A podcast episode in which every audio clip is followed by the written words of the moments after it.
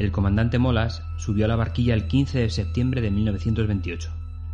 Destino, superar el récord de altitud en globo, situado en los 13.000 metros por un piloto americano. Con el globo preparado inflado con 2.200 metros cúbicos de aire, 300 kilogramos de lastre y enfundado en la escafandra, dio orden de soltar amarras. El globo se elevó lentamente y se le observó llegar sin problemas hasta los 3.000 metros de altitud, perdiéndose entonces el contacto visual. Al anochecer, el globo apareció desinflado en Yela, provincia de Albacete, con el comandante Molas muerto.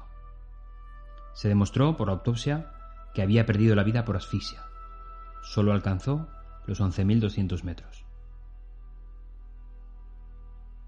Este hecho conmocionó a Emilio y a su vez le hizo ponerse en marcha para iniciar uno de los programas más ambiciosos de su carrera.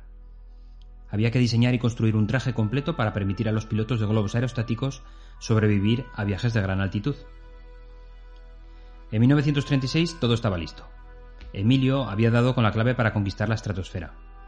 Después de muchos cálculos logró inventar lo que él llamó la escafandra astronáutica. Era un traje espacial que contaba con todos los elementos que todavía hoy siguen incorporando estos trajes. El traje constaba de tres capas que protegían al cuerpo de la bajada de temperaturas, pudiendo mantener la temperatura corporal incluso si en el exterior se alcanzaban los 80 grados bajo cero pero todo quedó arrasado por el comienzo de la Guerra Civil, ese mismo verano de 1936. Sus ideales republicanos le iban a obligar a salir de España como exiliado y a paralizar algunos de sus programas más prometedores. Dos décadas después, Emilio recibió una notificación de una agencia estatal americana, la NASA. La carrera espacial iba a ser un hecho muy destacado en la segunda mitad del siglo XX habían utilizado sus estudios para la elaboración de trajes espaciales, basados en aquellos trajes de estratosfera. Pero todavía querían acceder a más talento, y Emilio era el elegido. La NASA quería su colaboración para un programa lunar. Emilio, republicano activista y posterior presidente de la República en el exilio, vio una oportunidad única. Exigió, como moneda de cambio a su colaboración, poder colocar, en el momento del alunizaje, una bandera republicana en la luna.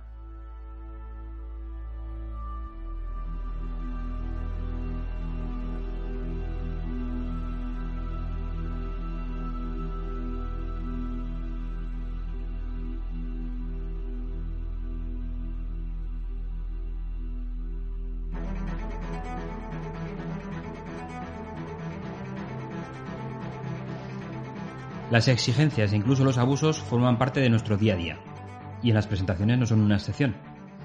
Hemos trabajado mucho para preparar la presentación, recopilando los datos, que fueran coherentes, claros en la exposición.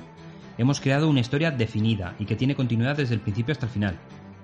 Pero apenas ha comenzado la reunión, uno de tus oyentes claves interrumpe, sin ninguna contemplación, tu presentación.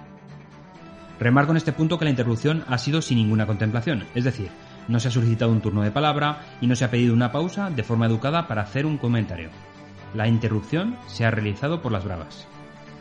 Este tipo de interrupciones tienen, entre otras muchas, las posibles intenciones. 1. Puntualizar los datos que presentas de una forma cuantitativa. Es posible que lleve razón, pero al no haber solicitado turno no tiene permiso para realizar ninguna puntualización. Debe dejarte continuar. 2. Minusvalorar los datos que presentas con una crítica cualitativa. De nuevo, globalmente pueda que tenga razón, pero al no hablar con datos pierde cualquier interés para el resto de la audiencia. Y por supuesto, no ha pedido permiso para hablar. Debe dejarte continuar. 3. Desvelar las conclusiones finales, bypaseando los argumentos fundamentales para obtenerlas. Es de las peores posibilidades que me he encontrado. Es como desvelarte el final de una película. Sencillamente se ha ganado mi desprecio profesional y no tiene ningún derecho a saltarse todo el trabajo realizado para mantener a la audiencia al nivel de información que tú deseas. Por tanto, debe dejarte continuar. Cuarto, desprestigiar tu labor en el contexto global. Si cabe, más ruin que la anterior posibilidad. No debe ser posible que lo realice y debe, por tanto, dejarte continuar. Como vemos, diferentes casos, pero la misma conclusión. Debemos continuar con el plan establecido, que no es otro más que continuar con nuestro guion de la presentación. Para evitar esta intromisión, la solución está clara. Hay que evitar que la persona que interrumpe no lo haga de forma efectiva. En otras palabras, hay que prohibirle esa intervención.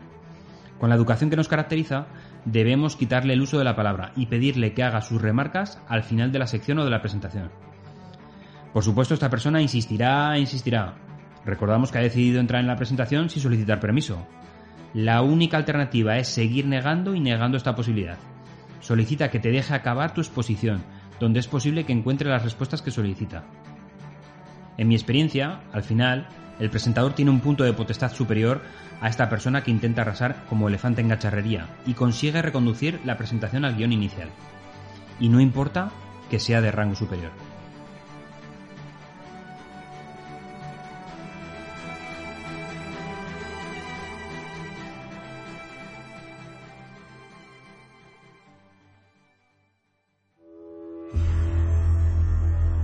Los norteamericanos rechazaron, sin dudarlo, el trato propuesto por Emilio Herrera. En ese momento se vio coartada la carrera espacial de Emilio, ya que éste se negó a continuar sin su propósito inicial. Aunque la aventura acabó aquí, Emilio obtuvo reconocimientos muy sonados. El astronauta Neil Armstrong entregó en su honor una de las rocas lunares a uno de sus colaboradores, Manuel Casayust, empleado en la NASA.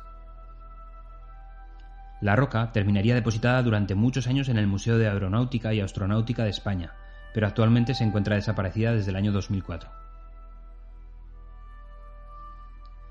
Aunque la bandera republicana nunca llegara a la Luna, nadie imaginará la satisfacción que produjo en Emilio contemplar esa posibilidad.